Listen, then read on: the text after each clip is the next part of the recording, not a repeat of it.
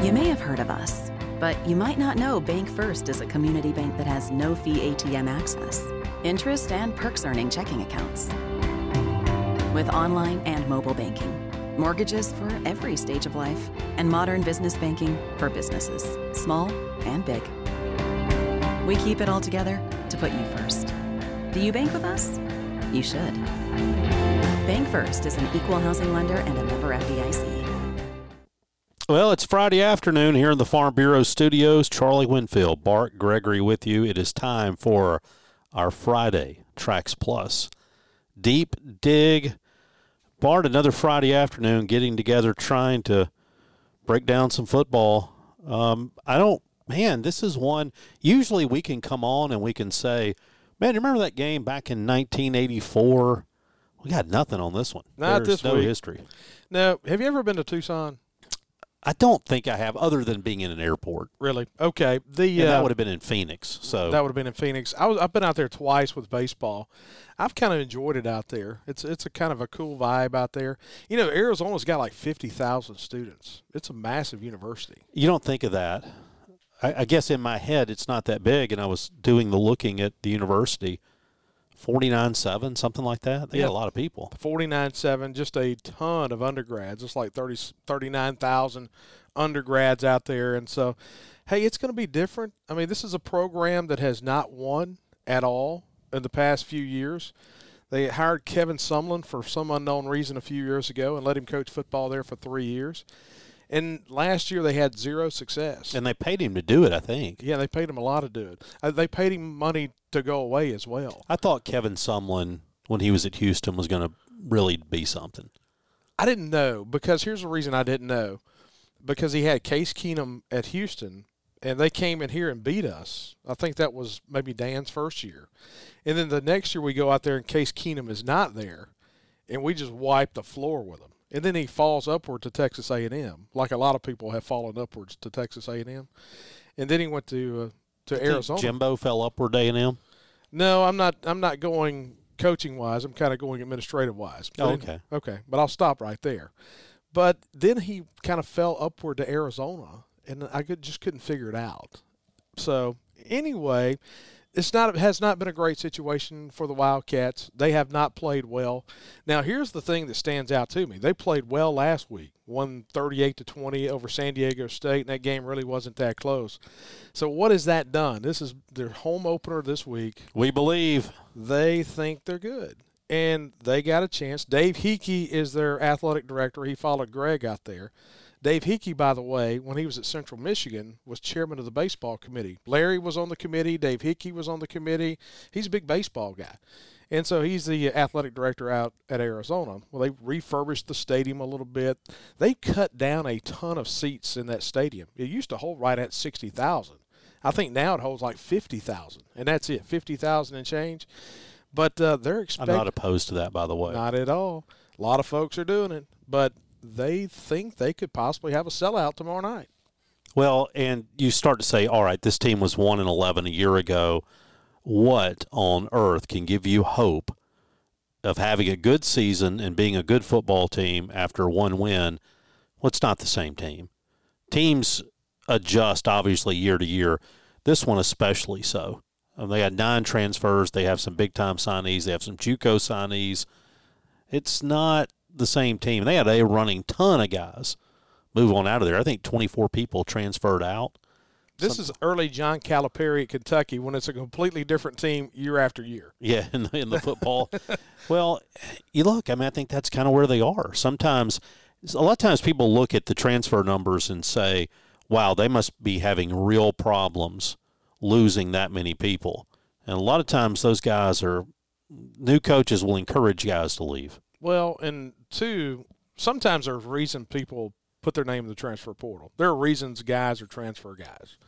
But you start looking at this roster, and I think some of the transfers that you see jumping over into Arizona is they see the opportunity for playing time. You know, de Laura, the quarterback, Jayden de Laura, Washington State guy. Of course, Mike Leach and those guys signed him at Washington State. Cowing, the wide receiver, I'm sure we're going to talk about him from UTEP. Th- They had Anthony Solomon from Michigan who transferred in, and then Hunter Echols, the defensive end from USC, comes in. These guys see playing time in the Pac 12. And so, based on last week, and San Diego State has not been a pushover. San Diego State wiped the floor with Arizona last year in Tucson. And then it was all Arizona last week. Here's what's interesting to me, just picking up on that transfer line for one more minute.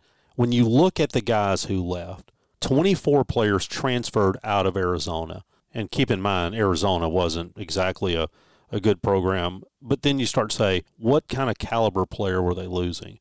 They have 12 who haven't landed anywhere. So that tells you something.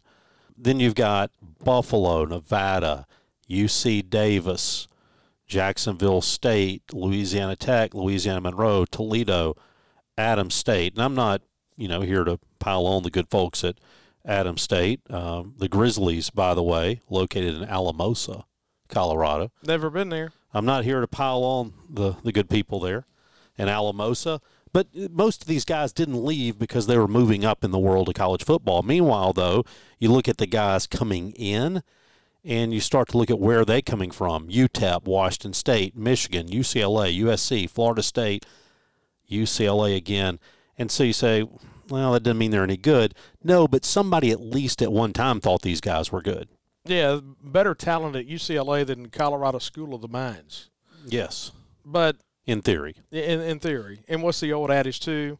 Some people say, hey, we got everybody coming back, and sometimes that's a bad thing when you're 1 and 11. That's right. And so, look, it's a different team, and it's going to be real tempting for all of us on Saturday when something goes wrong to scream at the TV and say, I can't believe we're doing this against a team that was 1 and 11. The program was 1 11. It wasn't this team. Am I over analyzing this and, and am I casting too much importance where I think this is a swing game for Mississippi State this year, where I think this is a very important football game. Because the reason I say that, when the season began, you know, two weeks ago when we we're talking about, hey, what's what's a record going to be? You know, this this team could have a record, be really good and be eight and four, be really good, but we're all counting this as a win. I mean, we we have said all off season that we should be four and zero oh in our non conference games. And so you just look at going out west, the long you know flight out there and getting out there. We talked to Matt about that yesterday.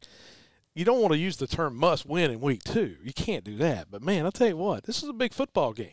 Oh, I think it's a really important football game because look, as much as we want to kind of make fun of where other people were, we're not where we want to be either. And a lot of people left last year not feeling great about it. And if you want to have a season you can feel good about, you want to even threaten to have double digit wins, you got to birdie this hole, right? I mean, you, you can't afford yeah, and it's to, downwind. Double bogey in the desert. It's downwind with a wide fairway. Yeah, I, mean that's exactly right. So I, I, think it's an important game for us. Um, I look at this Arizona team, and I still don't know what we have. The one thing I would say for both Mississippi State and Arizona – and this will sound odd because we're talking about a team whose head coach has a career record of what two and eleven. Okay, so we're not talking about a guy with an impressive resume. I think looking at week one, both these teams were reasonably well coached. And you say, well, why do you say that? They weren't penalized a lot, and they didn't do a lot of dumb stuff. Eh, I thought for an opening game, think about we didn't have pre-snap penalties. They weren't doing it. You know, that's what's crazy. You look at us, and we talked about this last week about how clean we played from a penalty standpoint. Last week, and that's a good point you just made, Charlie, because Arizona had two offensive penalties that are classified as offensive penalties. One was a delay of game, which is a true offensive penalty. The other was an illegal formation on a punt. That was it. Yeah, they, that, we're not counting that no, one. they're not counting that one. They had one penalty last week on the offensive side of the football. And so that kind of tells you coming out of the gates the way that they played. Hey, sometimes, man, you know, records don't tell you everything at all. Sometimes it's the ability to get into a place and realize, you know what, I don't have the talent that I need, and I need to turn this thing over. And that's what it looks like they did. It looks like they just blew up the roster. And how many times do you see coaches and talk to coaches who have the, the big turnover, you know, three and four years after they have that huge turnover, a lot of them will tell you, well, the only the only problem that we had. The only thing we should have done differently is we, we probably should have, should have turned it over heavier than we did. I mean, it looks like Arizona completely turned the program. I mean, completely turned it over. Well, in fact, you look who were their big performers last week. A receiver in Cowing, who wasn't there a year ago. He was an all-conference receiver at UTEP, and then the quarterback, de Laura, who was at Washington State. All of a sudden, your best receiver and your quarterback are different guys. That alone would be a big deal. But they got guys on the defensive side of the football who are transfers as well. So, Bart, any other opening thoughts before we uh, before we start to dig into our three, two, one segment? Well, I'm going to give up too much material if I keep on talking. Yeah, there you go. Got to say, got to bank it for later. Um, this is, by the way, our Trax Plus deep dig. Special thanks to our friends at Trax Plus. Until last week, Bart Gregory could tell you that Oop Weems was in Alexandria. He could tell you where Gresh Howell was. I can still tell you where all these guys are. The problem, though, is they have expanded the roster. I say the problem. The problem for you and me, but the good thing for the customer, Trax Plus has expanded the roster. Man, that's the thing. It's been really interesting. I start to think about all the companies that we've been lucky to to work with. You think of, you know, the guys who kind of been our mainstays, right? Trax Plus, Farm Bureau, Country Pleasing. These guys just keep getting bigger they keep having success and better. And that's the thing about uh, Trax Plus is started out as a small company with one location down in Hickory, and now it's in five locations, three in the state of Mississippi, here between Starkville and Columbus. They just came into this market, you know, a couple years ago, and then down in Summit, Mississippi, down in Southwest Mississippi. They're over in Alexandria, Louisiana now, and Bessemer, Alabama as well. And so just a great customer service. They're in the rental department. They got a rental department now down in Hickory with Ryan Mosley and Chad Tillman. But the forestry world, you think about Ken Crosby and Justin Ward and Fred Fulton up here in Columbus, and of course uh, Ken and Justin down in, in Hickory. But I mean, it just continues to grow. They do a great job, and it's the reason they continue to grow is because it's a good product. One, they're selling good products with their Sany excavators and mini mini excavators, those Denis Cimaf mulching heads and the Barko forestry equipment. And so when you got good stuff and you got good people working for you, you can grow as a company. And that's what Chris Weems and those folks at Trax Plus have done. And so, Charlie, I guess now time for our three numbers. Do you want to go first this week? You want me to go first? What no, I hate to change up. We're on a streak here. We're one and zero. Oh. I see no reason to change up anything. So let's hear your three numbers. All right, I'll start low to high. I'll go low to high, and I'll start with a number one, and that's the number of scores that we can give up after a turnover this Saturday. And the reason I say that, it could be a field goal, it could be a touchdown, but you can't give up one scoring drive after a turnover. And the reason I say that is we're talking about Arizona, that crowd's going to be lit. I mean, they, they have not seen good football in a long time. They're anticipating a sellout crowd. They're going to try to get into this game. I think we talk about the rosters. I think we're a better football team. I really do. I look up and down the roster. I see who we are. I see how we've grown as a program. I think we're better than Arizona. So how do teams win at home when you're not as good? You, they have those live ball turnovers. It's like basketball. You know, it's one thing to throw it down to the paint and the guy picks it off in the low paint. It's another thing to throw it from the wing to the point and the guy picks it off and goes down and dunks it. That's a live ball turnover. We can't have live ball turnovers and they score after our turnovers. All right, so just so I know, because we're going to be in here and I want to know if we've got a third and eight at their 42 and we throw one down at the goal line and they catch it. I'm not going to count that. Uh, okay, I just want to make sure no. we're what you're talking about is real if it's a, a, real turnover. Right. If it's a third down punt, I'm not going to count that at all. Okay. And and the reason I'm not going to count it is because we have the ability because it's our show to say whether that's a true turnover or not. And I will I'll waive that one for you. Okay? It's like the uh, Supreme Court case about the definition of pornography. I know it when I see it. So okay. that's it. We, we know a turnover when we see it. Yes, we do. Don't right. let your lion eyes and that stat sheet fool you. No. All right. So my second number is seven, and we have to we have to force Arizona to miss at least seven tackles with their secondary. That's their safeties and cornerbacks. Last week we forced the Memphis secondary to miss eight total tackles. Last week, Arizona as a team missed 14 tackles, but only four in the secondary. I think when you start matching up our wide receivers, and we looked so much better last week, and I think our wide receiver core is absolutely legit. I think that new field turf, they got new field turf right now out at, Arizona. This is going to be the first time it's been used. I think cutting with Rara Thomas and all those guys on the offensive side, we're going to have to make their guys miss a little bit. I am a little bit disappointed now that you mentioned this playing surface. You're a grass guy. You're a turf guy. I am. And here we are this deep in the show, and you're just now hitting the playing surface. Well, it's it's uh, it's the field turf. It's artificial turf. You know, in the old day, they used to have the the regular grass out there, the the Bermuda grass out there, but it takes a lot of water in Tucson. If you go to the golf courses out there, I mean, it's the desert style golf courses. By the way, I played a golf course out there one time, Stone Canyon. It's about 30 miles north of town. All right. Played it with Greg Byrne, and he cheated and beat me by one stroke. Cheated. Yes, Well, I don't doubt that. Alabama people do those kind of things. absolutely. So Kinda like a holding penalty. Yeah, exactly.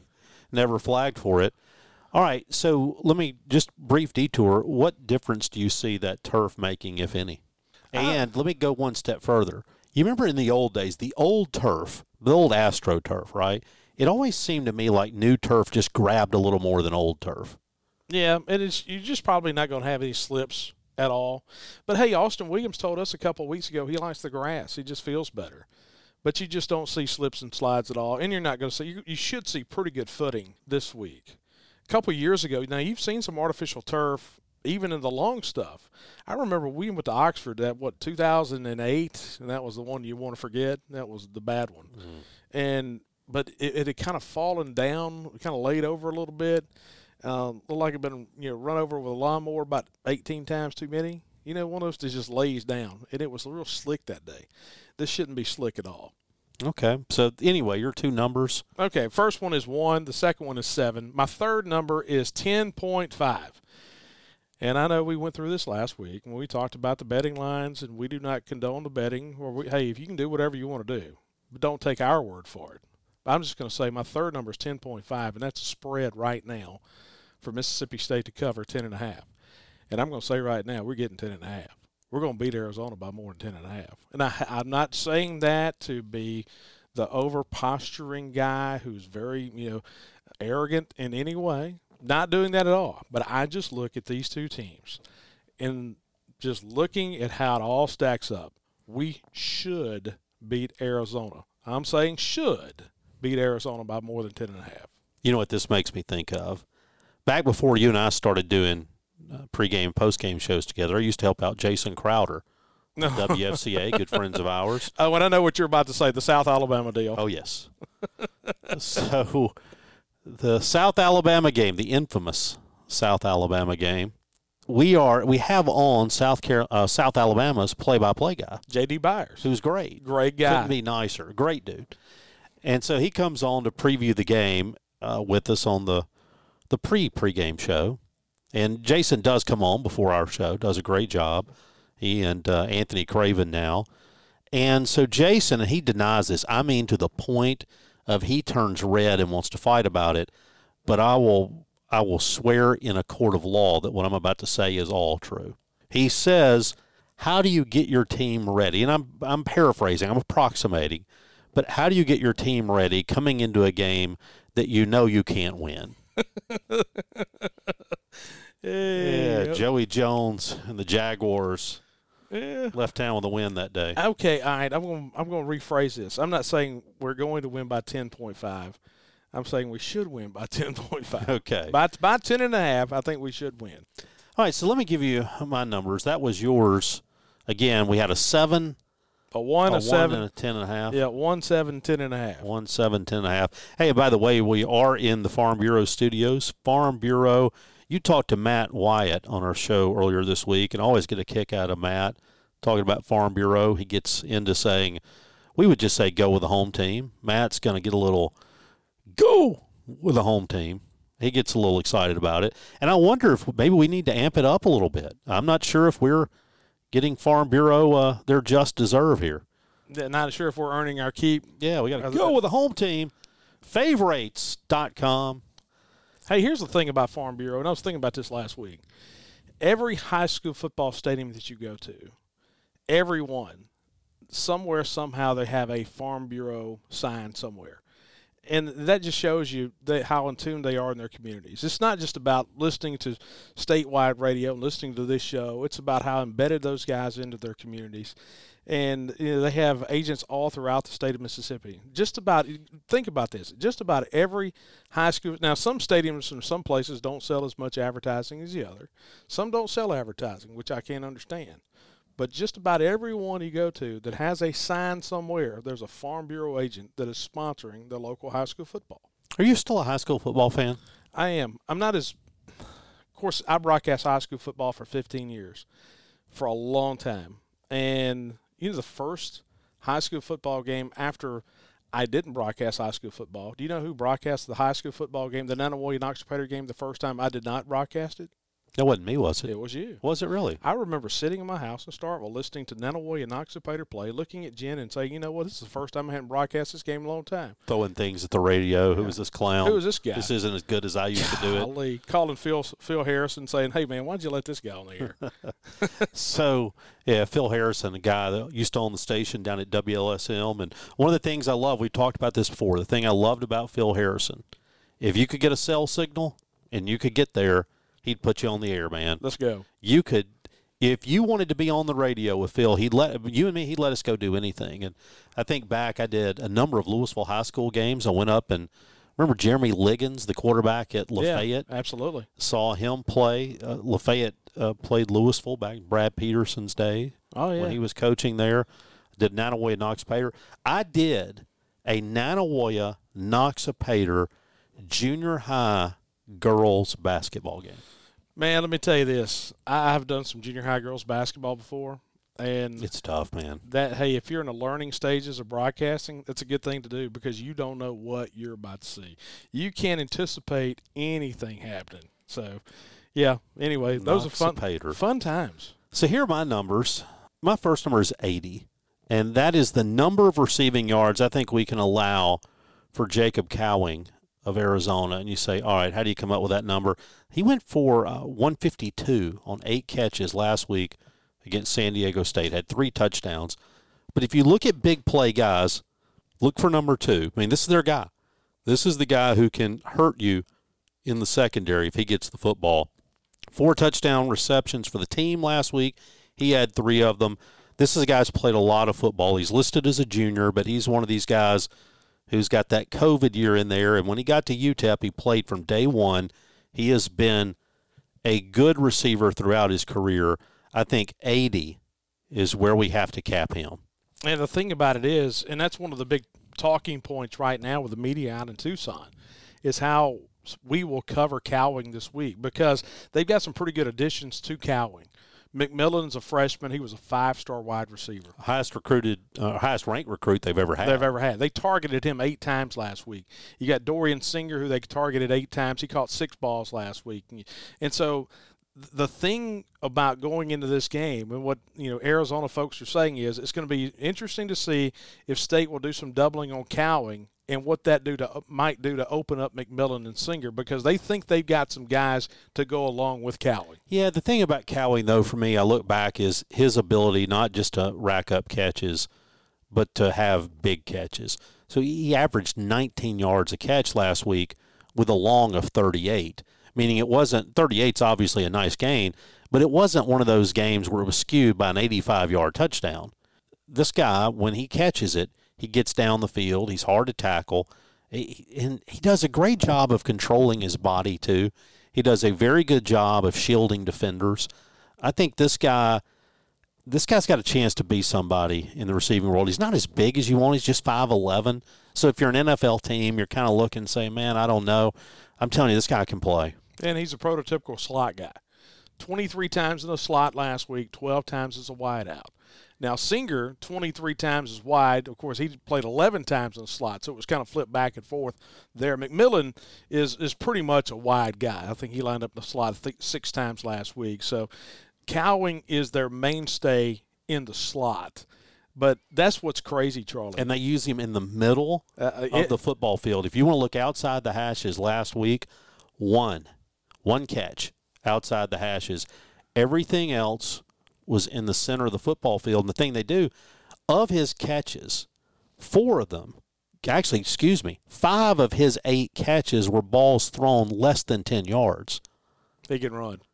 yards after contact. That was the big thing. And so, as an example, when they threw short passes to him last week, again, keep in mind there were five of them. He averaged 11 yards after the reception. That's uh, that's tough. Yeah, can't let that guy get loose. And you know who it makes me think of? We talked last week about Calvin Austin a year ago at Memphis. Remind you of that guy. It kind of reminds me. Remember his uh, Twitter handle was "Can't Catch Calvin." we got to catch Cowing here this week. So eighty is the number. Now, if you're drawing it up, what you'd love to do is let him pull one of those little routes across the middle and Hello, Mr. Johnson. let Jett Johnson kind of welcome him. So that's the first number is 80. The, my second number is two. And you'll notice I'm moving large to small because I'm a traditionalist, and that's how I did it last year. Two is the number of scores I think we need in the first three series of the game. Whether touchdown, whether field goal, whatever. I just don't think we can go out and be stagnant on offense on the road in a stadium that wants to believe in their football team. Kind of goes with my number one about scoring after turnovers. You don't want to let that crowd get into it. You don't. You don't want to for Arizona midway through the second quarter to say, you know what, we got a real chance to win this thing. That's right. What was it last week? Five of our first six possessions we scored. Yeah. I'm not. I'm not even asking for that again. Love to have it. What I'm asking for though is points on the board. If you told me we'd had it, had the football three times and had ten points, I'll take it right now. Yeah, I'm fine with that. You just can't dig a hole. What's that third number? Third number is one. That's the number of turnovers I think we can have. If you go back and you look at this Arizona team, now I get it. You've got a different defensive coordinator this year. Don Brown was the DC a year ago. He has departed for UMass, of all things, the head coach now there, replaced by a guy named Johnny Nansen. We're going to talk about him, by the way, in just a minute. A Samoan. Played at Washington State. He's going to be very familiar with Mike Leach because he coached at Washington, he coached at USC, coached at UCLA, and now is the head, co- or excuse me, the defensive coordinator uh, for Arizona. Last year, though, under Don Brown, again, who people thought highly of as a coach, I mean, he's a head coach now, six takeaways. It was the fewest takeaways in a non COVID year since at least as far back as 2000. And keep in mind, they got three of those takeaways in a game against Northern Arizona. This is a team that last year did not turn over the football against their opponents. I mean, they didn't force their opponents into turnovers. This defense under Nansen is going to be a little more zone concept. They're going to be a little more, you know, find the lanes, try to sit down in them. But I, I just think we got to be. And boy, kind of doesn't it just kind of feel like you may see a, a drop eight kind of approach again? I mean, and you think about it, that kind of all started right out in the Pac-12. Yep, and that's one of the reasons I said we needed to force some missed tackles because there's going to be a lot of settling in zones in this game tomorrow. Hey, this is going to be. I mean, they're used to seeing Mike Leach. That's they're used to seeing it at Washington, at USC, and hey, he's he's going to have his team prepared for it.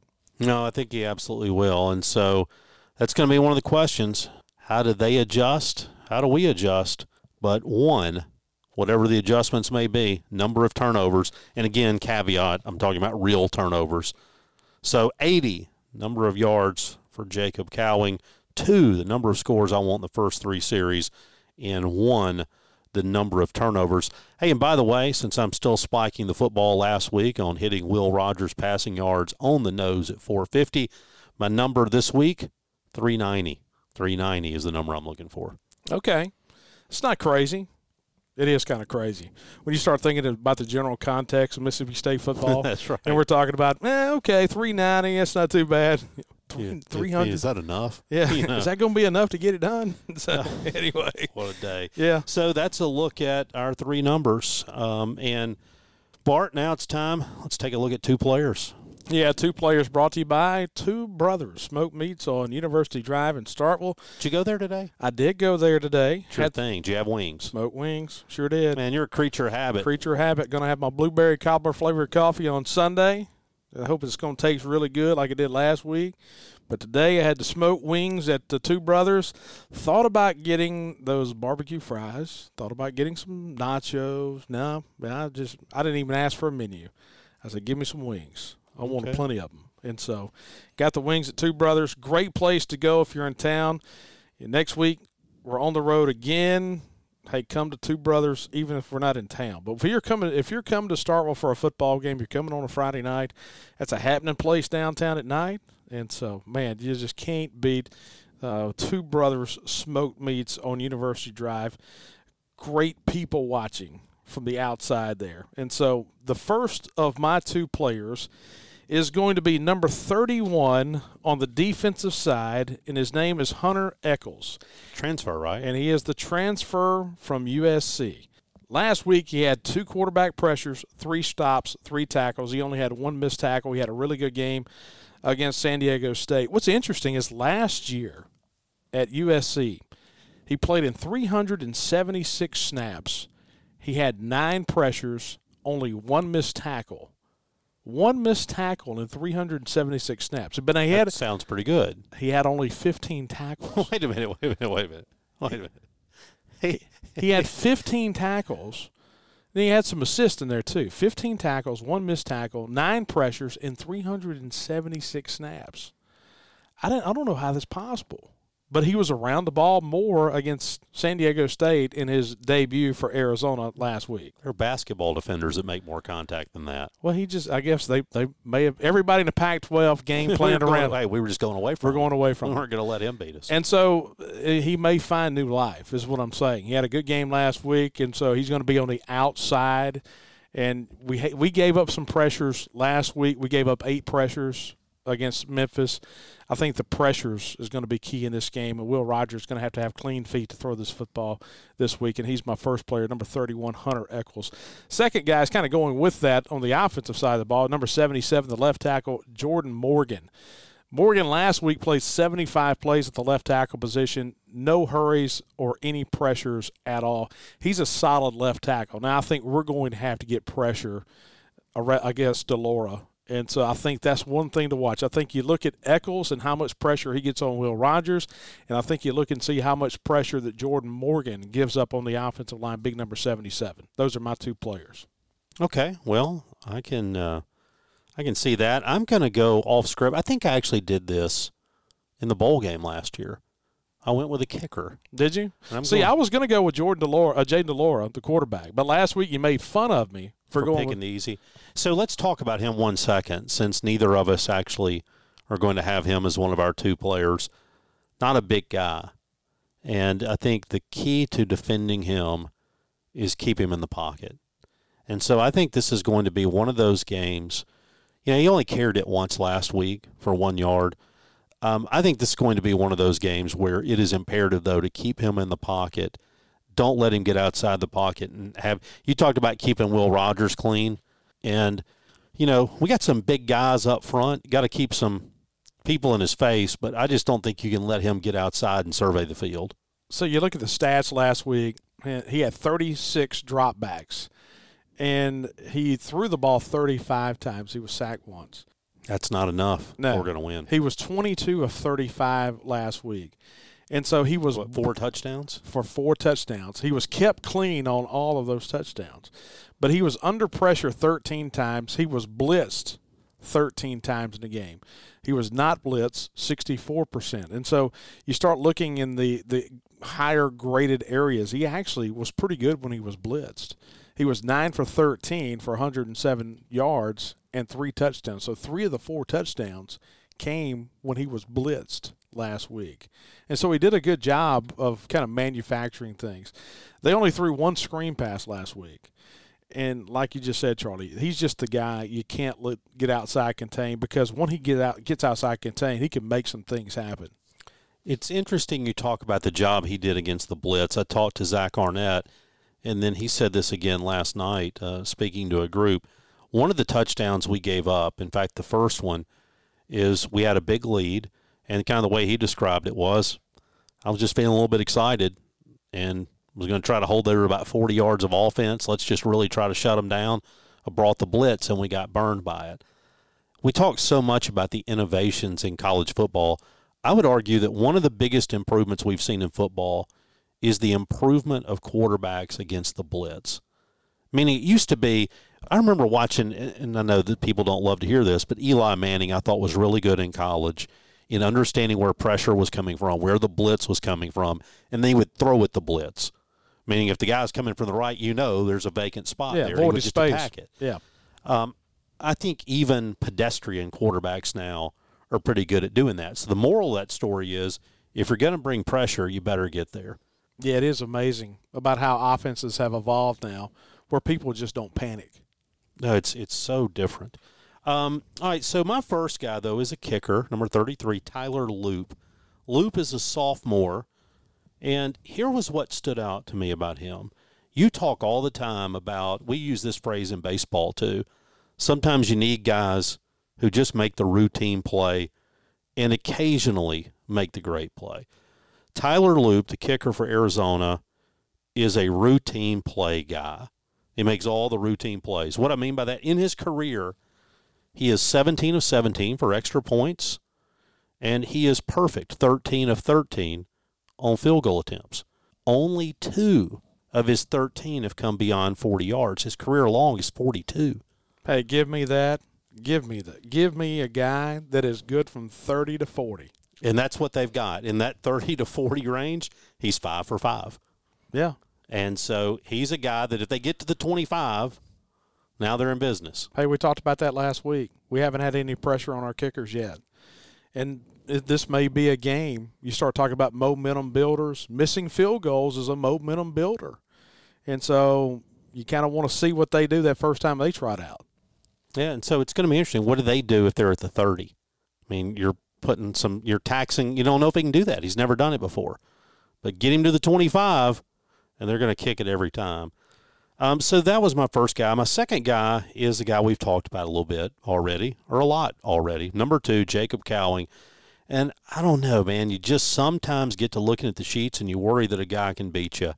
This is one of the guys I worry about. Last year at UTEP, he had seven touchdowns. We had 1,354 yards receiving, all CUSA player. We've talked about him. I don't want to belabor it, but for me, watch the field goals. He's never missed.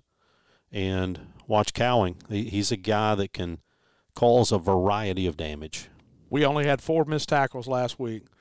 Cannot have missed tackles on Cowing. Man, and that probably should have been one of our numbers. cannot miss tackles this week in the secondary. He is a guy that can take it from a five yard slant route and he can take it to the house. So that's what you got to prepare for. Can't miss in the second level.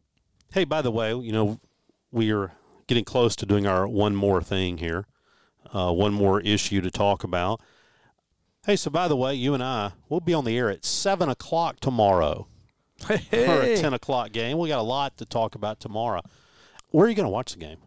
I'll probably watch some of it from Bulldog Burger, and then uh, you know may listen to Neil and Matt a little bit. Watch the finish of it at uh, at the crib down at the Casa farm. de Gregory. Yeah, Yeah, I can see that. It's going to be a late one. Yeah, it'll be a late one. It will, but I'm up for it, man. I've been um, I've been staying up late every night this week. Well, I'll tell you one Been like place. To, my, people always ask me that you know it's it's funny when when people are going to have children, and everybody comes up and says, "Man, you better get sleep. You better get sleep." I tell all my buddies, let me tell you this: set your alarm for two o'clock in the morning and just stay up for a couple hours. Condition your body for it. Don't sit there and try to sleep and sleep and sleep. No. Condition your body to staying up late. And that's what I've been doing this week. I've been waking up middle of the night, conditioning my body for only getting five hours sleep. Well, that's about all I seem to get anyway. I'm a big wake up in the middle of the night guy, and then I pick up my iPad and I start going down rabbit holes, reading dumb stuff on Wikipedia and what have you, which is why I'm full of completely useless knowledge. Hey, one other thing though, talking about where to watch the game. You know our friend Robert St. John.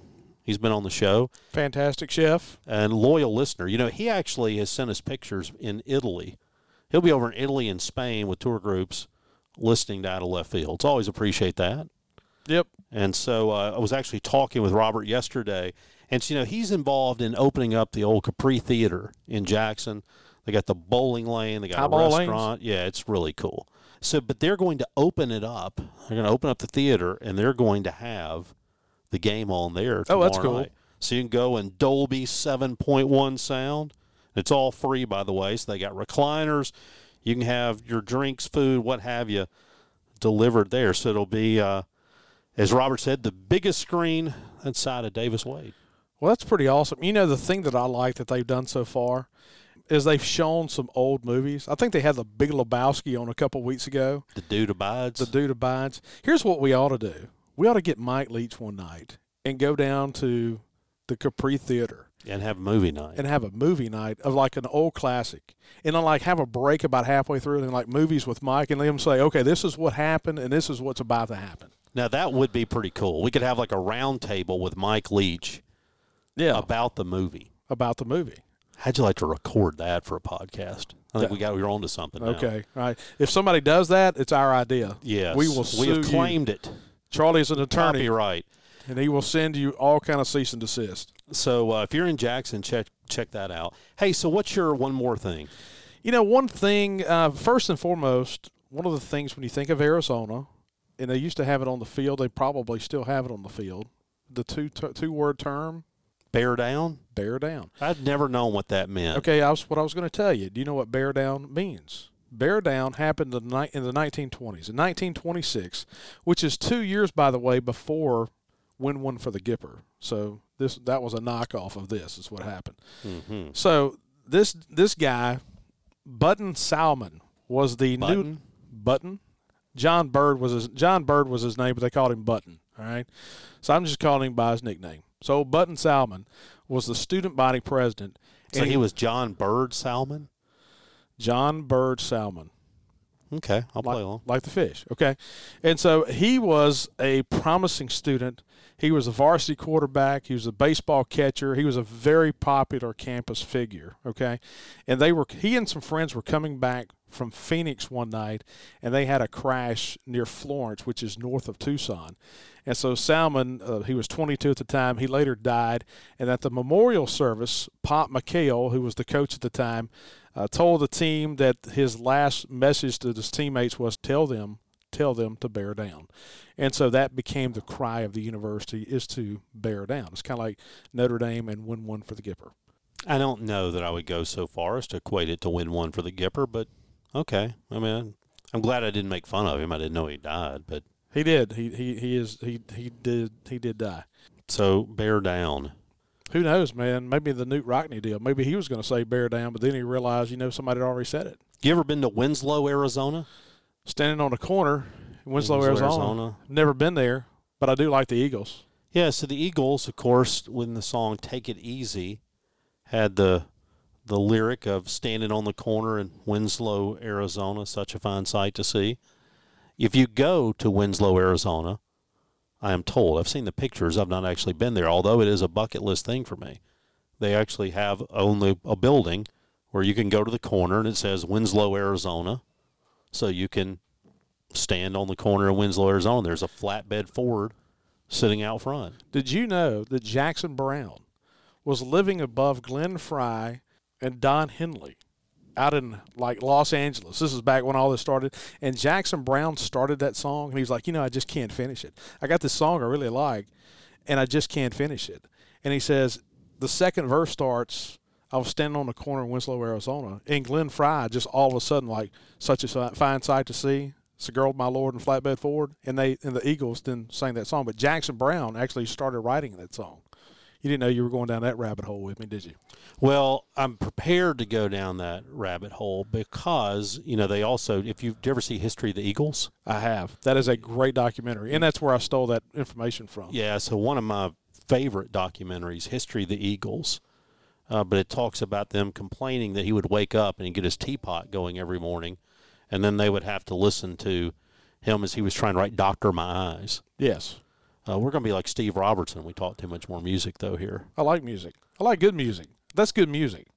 D- did you also know back in the, of course, the Morrill Act, which established land grant universities, established Mississippi State. You think of Alcorn State. You think of Auburn. It also established the University of Arizona as well. Was Arizona 1885 ish? Yeah, 1885 ish. So, so we beat them only by what seven years? We yeah. were 1878. And back in those days, when you started talking about campus architects, people have always talked about the Clemson architect coming to Starkville and modeling the campus of Clemson after Mississippi State. If you look at Arizona, their Tucson architect, who was from Tucson, who was building the master plan for for Arizona, went to the University of Virginia. and they created this big mall in the middle, big rectangular mall in the middle of the campus at Arizona, and it's very similar to the mall in downtown Charlottesville. If you are going to steal the design of one building from Mississippi State, what would you steal? Because mine, without a doubt, is the old cafeteria. Yeah, I think the cafeteria is cool. I would probably scratch off the Hunter Henry Center. You wouldn't. You, you don't like flying objects. Yeah, palm trees didn't hit it with me. Um, It's okay. famous, real quick, famous alumni. Kourtney Kardashian. Um, yes, Kourtney is from there. She's not one of the more famous Kardashians, is she? Yes, she was. You know, Scott Disick, Kourtney Kardashian. Okay. Uh, Yeah. I, I don't keep up with the Kardashians, not to have a pun there. Um, Jerry Bruckheimer, if you like Top Gun, Bruckheimer was from the University of Arizona. He did a lot of stuff. Uh, Jerry Bruckheimer did. Uh, he had uh, Pirates of the Caribbean, that was him. Flashdance, Okay. how about that? Beverly Hills Cop, National Treasure, Black Hawk Down, that was Wow. all him. And if you're a Rob Gronkowski, is from Arizona. Uh, Tito. Tito's from Arizona. Yeah, Terry Francona. Savannah Guthrie, if you like the Today Show, she's from there. Andre Iguodala. Geraldo Rivera. But here's the one. The vault is empty. The vault. Here is the guy who I don't think Arizona's tapped into enough. And that is one of the great coaches of all time, Craig T. Nelson. You remember Coach? Oh, really? You never watched Coach? Yeah, I did a little bit. Dauber. what was he wasn't the defense coordinator, was he? That was, wasn't Jerry Van Dyke the defensive coordinator? I can't remember. Yeah, so coach Craig T. Nelson. Yeah, so yeah, Jerry Van Dyke played Luther Van Dam, who was the defensive coordinator, Okay. and it was Michael Dauber Dybinski. Dauber. Yeah, what a great name. So yeah, well, that's I don't know. Here's the bottom line: we're going to get a win out there. Yes, We got a lot of fans going. we do. And they, they should have a very enjoyable trip. Every time I've been to Arizona, the fans have been very nice. I mean, I'm, I know everybody has the 5%. Don't get me wrong. But They're not going to be nice tomorrow. Arizona is coming in. I'm telling you, I have a fear, and I hope that I'm wrong. I hope this is just unfair apprehension. I have a fear, as crazy as this sounds, going into a team who was 1 11 a year ago, that we're walking into a buzzsaw here, and we better get off the bus ready to play. it's kind of like BYU a couple years ago. Feels like it, man. It feels a lot like that, doesn't it? It does. I think we're going into a street fight, and I think I'm going to be sitting. I hope on Sunday coffee, I'm telling you that I felt good about the ten and a half that you were espousing. Man, I don't know. I think we're in for a game here. I hope that I'm wrong. you will be. All right. Well, that's our Friday deep dig. We'll get together Sunday. We're working on plans for something else that we're going to share with you. Are we? Yeah, we got some ideas. Okay. We may have a little charity push here before long. Oh, okay. Yeah, so we'll talk about that on Sunday. Till then, hey, thanks for hanging out. Um, hey, you guys out in Arizona, nobody leave. Lock the doors. Nobody gets out till we won. Bulldogs need to win this week. We'll see you Sunday.